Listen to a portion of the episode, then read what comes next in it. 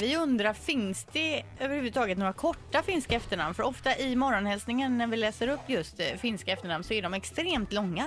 Mm. Och i Sverige kan man ju heta till exempel Al och Bok och sådär. Det är ju korta namn. Eh, och nu har vi Magnus med oss som ska reda ut detta för oss. Ja. Hej, Magnus. Ja, men, eh, hej, jag ser mig lite grann som en eh, expert på just finska efternamn. Ja, Ja. men Ja, vad härligt. underbart! Ja, vad bra. Har Välkommen du till någon sån programmet. examina, eller vad heter det? jag har ju faktiskt eh, en, eh, om jag inte minns helt fel, en eh, OS-medaljör från OS-hockeyn. Ja. Eh, inte denna gången som var, men eh, gången innan. Eh, nämligen målvakten Tuka Rask.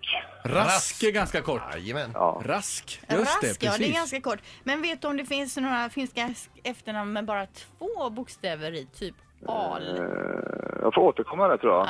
Ja, men vi är ändå nöjda med Rask, det tycker Ja, jag. men hade du något mer exempel där? Eh, det kanske är hans bror då, Kimmo Rask. Ja, det är helt rätt faktiskt. Det Ja. var raskt tänkt om inte annat. Ja. Ah, Men, men tack för att du ringde. Då har det bra. Ja, inga Tack så problem. mycket. Hej då. Ja. Hej. Jag tror även att vi har ett samtal till om finska efternamn här. Marie, god morgon. Hallå Marie. God morgon. God morgon. Eh, ja, vi har ju fått Rask då eh, som kort finskt efternamn, fyra bokstäver. Vad har du? Tre bokstäver AH. AH! Just det! AH!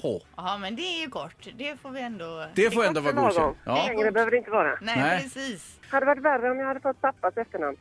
Ja, Du heter själv AH. Jajamän. Och Ja. din pappa heter? Det här Kåpus. ja.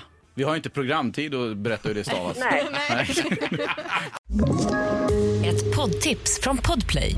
I fallen jag aldrig glömmer djupdyker Hasse Aro i arbetet bakom några av Sveriges mest uppseendeväckande brottsutredningar.